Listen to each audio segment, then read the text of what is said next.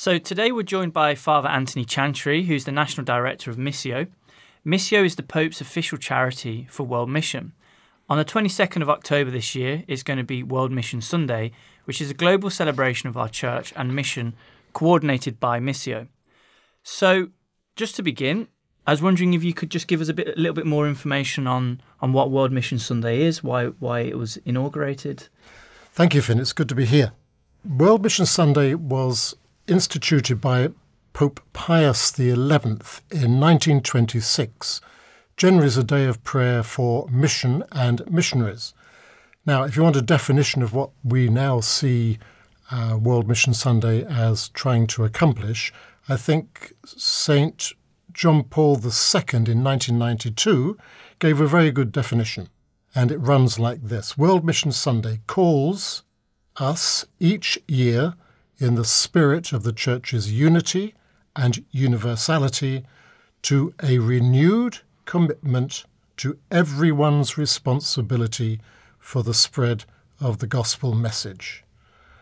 So I think that's a very full and comprehensive definition, if you like, of what we try to achieve on this uh, special day each year. It is a highlight of what we should be doing all the time. So it's not just one day in the year when we think about mission, missionaries. It is really meant to be sort of a focal point of what we should all be doing all through the year.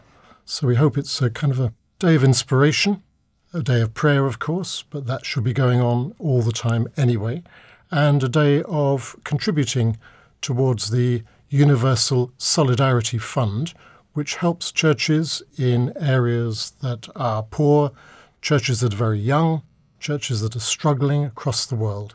And we support those dioceses and those missionaries and those projects that are helping to build up the church. And I see that this year, Pope Francis has chosen the theme, Hearts on Fire, Feet on the Move. Could you um, give us a little bit more background on that and, and why that's been chosen as the theme? Absolutely. Well, he chose one of my favourite passages in the Bible, one of the favourite stories, the road to Emmaus. And if you remember, the uh, disciples were moving away from Jerusalem, where Jesus had just been executed unjustly. And they were disillusioned, their hearts downcast. And then Jesus comes to them. And he speaks to them, and they don't recognise him. They don't know who he is. But he explains the scriptures, he explains the word of God to them. And suddenly they begin to feel a little bit um, alive. Their hearts are on fire. Their hearts are on fire as they hear the word of God. And just as an aside, I read the Gospels quite a lot, as you can imagine. And uh, sometimes nothing much happens, but actually fairly regularly, I read a passage that I've been reading all my life, and suddenly it becomes alive, and I feel something happening inside of me. Now, please be assured that on the scale of holiness, I'm about nearly zero. But this is the work of the Holy Spirit. It's the work of the risen Christ. It's the work of, of God who moves us when, when we need it. So, hearts on fire. And then, of course, after that, they sit down for what we would recognise as the Eucharist, a Eucharistic experience where they break bread. And in that, their eyes are opened and they see Jesus for who he really is. And then he disappears. But he hasn't gone. What he has become is part of us, part of the disciples. That we become what we consume, as that beautiful prayer at the end of Mass the other day was. We become the sacred body and blood of Christ, the bread broken in the world. We are those who are now sent out to proclaim the resurrection. And that's what they do, because after all that experience, the disciples move back to Jerusalem to proclaim the resurrection. So that reminds me, at the end of Mass, the priest says, "Go in the peace of Christ." It isn't, well, let's let us go, or, you know, let's think about going and see what we're going to do after Mass. No, it is a command. Go. Go and proclaim the gospel. Don't hang around here. You've been fed. You've been inspired. Now go out and with joy proclaim the gospel in your daily life. And that is what mission is all about. Before the uh, World Mission Sunday, Missio put out some information about some of the work you're doing in Africa's biggest slum, in Kibera, in Kenya. Can you tell us a little bit more about that? I think you've even you've even well, been I, near Kibera yourself. Well, I worked in Kenya as a Mill Hill missionary from nineteen eighty-one to nineteen ninety, and I've been back many times since for different occasions and in response to my responsibilities. So I have seen Kibera, and I have not actually been in it, but I know exactly what's going on in there because I've been in a hundred slums throughout the world, and they're all the same. They all follow the same pattern. There are people who, because of the economic situation, perhaps the social situation, uh, are confined to very densely populated areas without facilities. By that I mean no electricity, no water, no communications, no drainage, no sewerage, et cetera. In most places, most of the time.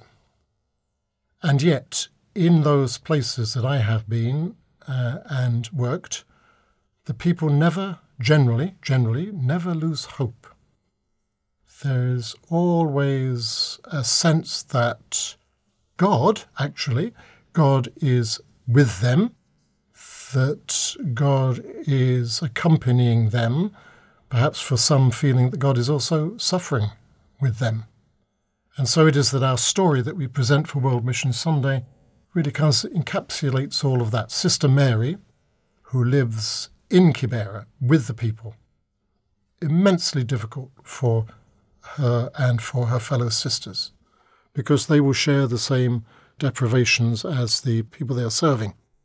So her whole philosophy, if you like, her whole spirituality actually, is to accompany people, to be with them, to share in their suffering as far as they can, and to listen. An enormously important part of mission is to listen, to listen to where people are, to listen to their culture, to listen to their innate spirituality. Because I have not met anyone in Kenya yet who does not believe in God. They may not believe in the God I do, but that's another question. But you can talk to people about God, and you can talk to people about spirituality and how they connect with mystery and with their ancestors and with all that we probably take for granted here. So accompanying people, listening to people, and helping people to move on from where they are, not from where you think they are, where they should be, but listening actually to what the whole synodal process is about, listening to how the Holy Spirit is speaking to us together and acting upon that. Very difficult to do. We're all very flawed and we all think we've heard the Holy Spirit and we actually haven't. We've just heard ourselves and our egos and our aspirations yeah. and all our uh, supposed cleverness, which for God is foolishness. So what we want to try and um, help people to understand is that mission is now about not imposing, not forcing, coercing, if that ever was possible anyway, but it's about listening, being present to people, accompanying them, and acting on what comes from that, whatever wisdom comes from there, and some wonderful things can come from those kinds of encounters, as it did for Jesus. Exactly as Jesus did exactly the same. We're just following the Master. He will show us the way. I mean, it's absolutely fascinating. There's so many things when you listen to you talk, then so many questions I want to ask. But one thing that I was really interested to know is throughout all this work you've done and, and some of these encounters you're talking about so movingly, have you felt a big change in your day-to-day life and, and your own personal spirituality as a result of some of this work? Yes, oh, most definitely.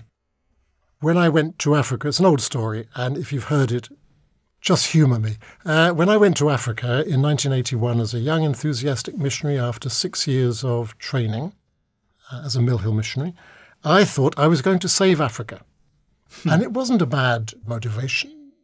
But I thought I was going to give, give, give, give of my learning uh, about sacred scripture and about sacraments and about possibly a bit of canon law thrown in, uh, I thought I, I could help people and bring people to God. And um, I soon learnt, and it took a little bit of a while, to know that actually I had not very much to offer, really. Mm. Not very much. Of course I did, had something. I'm not, uh, something there, but I, point is, I learnt more about hmm, a whole list of things. About hospitality, true hospitality, about how you can be hopeful and joyful in quite difficult situations, if not desperate situations, situations that I would crumple under the burden of, uh, yet with people I, I, I accompanied there, they managed, and they always smiled, and they were always hospitable, and they always thought that God was with them, and that God would show them the way through, and that God would give them the strength. So I learned more about hospitality, about God, and about how to relate to God than uh, than I was able to offer, I think. In other words, I came away having learnt more, one way or another, than what I could teach. And I did do some teaching, not denying that. There is an aspect to that. Yes, we, we bring something, but unless you're open to what other people bring you, then it's a one-way street, and that doesn't work. That doesn't work. Hmm. What do you think the what do you think the secret is for these people you're t- talking about, that keeping this sense of optimism? Because I mean, you get me on a bad day, all my sense of optimism can be taken away just with a five-minute delay in the tube, or you know, not getting a seat, and I find myself moaning and groaning, which I don't always like. Um, exactly. I don't like that about myself um, always, and. Uh, What is it that's different for them that they're able to keep a, a buoyancy? That's a very good question, and I don't know the answer. But I've always got something to say, so let me let me let me suggest this: that I think on the margins of society, and there are huge margins. In fact, sometimes I think the majority of the world's on the margins, one way or another. But anyway, on the margins, especially in areas of poverty and despair and oppression, God makes God's self more present, mm. more accessible. And those words, I've already failed using those words, because God is always accessible everywhere, of course, of course. Somehow, like Jesus, maybe he's a little bit more active on the in those situations where people desperately need hope and some kind of encouragement, some kind of courage to continue. So that's possibly a tiny part of the answer. Whilst you've been talking, you know, I had, before we chatted, before, I know we've met previously, and before we chatted before, I think the concept I had of mission, when I heard the word mission, I had a very different idea in my mind to what you've been talking about. Has the church's concept of mission changed? Or is it, has it always involved this kind of stuff? And is it just that our understanding has changed? The core of mission has not changed. It is exactly the same as Jesus gave us. And that is, we need to proclaim the risen Lord and Saviour of the world. Now, that needs to be unpacked. That changes according to time and culture, but it is still the same. We are called to proclaim Jesus Christ, the risen Christ, to the world, and all that that implies, and to bring people, and this is the key, to bring people into relationship with him. So our first task is not to proclaim the church. Mm. We love the church. I'm part of the church. I'm happy to be part of the church, but it's not about proclaiming the church, mm-hmm. or even proclaiming the articles of the faith. True as all that is, it is primarily the core of it. Heart of it is a relationship with the risen Christ, which is mysterious, mystical.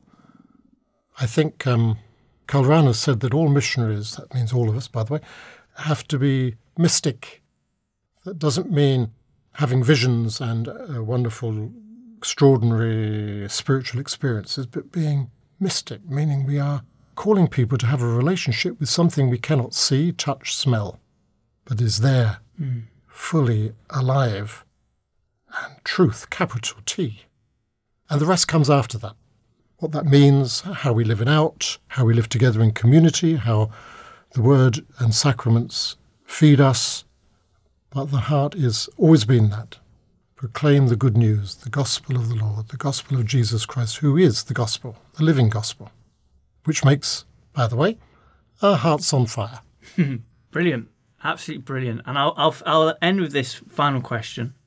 As many of the listeners will know, there's the, the synod is taking place as mm-hmm. we speak, which is, you know, it's it's looking at the church's role in the twenty-first century and how we more effectively proclaim Jesus to the whole world. And I'm wondering, what specifically do missionaries and, and people like you, what insights can you bring to the synodal process? If you were there with your wealth of experience, what do you think you could be telling us about our role in society? Yes, a uh, good question. You always ask good questions. Thank you. um, well, there are three sort of elements to the synodal process. Communion, participation and mission. So three, three go together. They're key words. And it's all about, as I've said just now, um, listening to the Holy Spirit, listening to Christ among us, and being empowered by the Spirit to bring all people to the Father, a kind of Trinitarian view of mission. Anyway, I think what missionaries or those who have devoted their lives to mission at the Synod will encourage people to, to listen. If they're worth their salt, they have been listening to people they've served, so they understand what that's about and how difficult that is. Mm-hmm. If I were there, I would say, be courageous, be courageous, risk, calculated risk, oh yes, but try to find ways in which we can do what we are called to do, and that is the mission, to proclaim Christ to the world. Try new ways, try to be uh, inclusive, try to be reaching out more to others in different ways. Try to recognize the presence of Christ working in all sorts of different ways as his kingdom, his, not ours, his kingdom comes. To cooperate with that whole process of God redeeming the world. So I would say missionaries are going to, the missionary element of all that is, be bold, be courageous, don't lose hope. Christ never tires of us, as the Holy Father says in his message, stays with us. And when things get a bit um, seemingly hopeless, he gives us the courage to do what we are called to do. He will not desert us. It's his work. We just have to tune in. We have to just accept it in our own lives and embrace it. Not just accept, embrace it fully and see what happens. See what happens. I think wonderful things will happen. On those very, very beautiful words, we'll finish the interview. And uh, thank you ever so much for your time, Father. And um, I guess I'll hope my heart will be on fire, my feet will be on the move, and I can maybe reach out to some people in need, having been inspired by your words. Thank you, Finn. It's been a pleasure. And just a final word, if uh, you are in your parish this weekend, make sure that everyone celebrates World Mission Sunday somehow. That somehow it's included. All the materials are on our website, w w w dot missio dot org dot u k. We've sent them out to all the parish priests in England and Wales, and let's hope that we have a good celebration, celebration of joy and hope. Amen. Amen.